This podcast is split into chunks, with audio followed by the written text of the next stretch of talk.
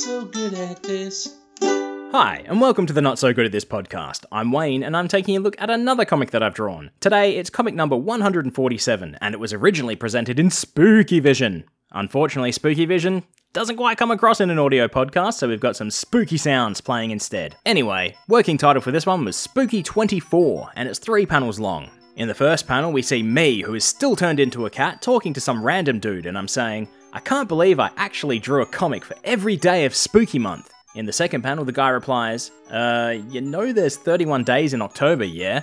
And I reply, and?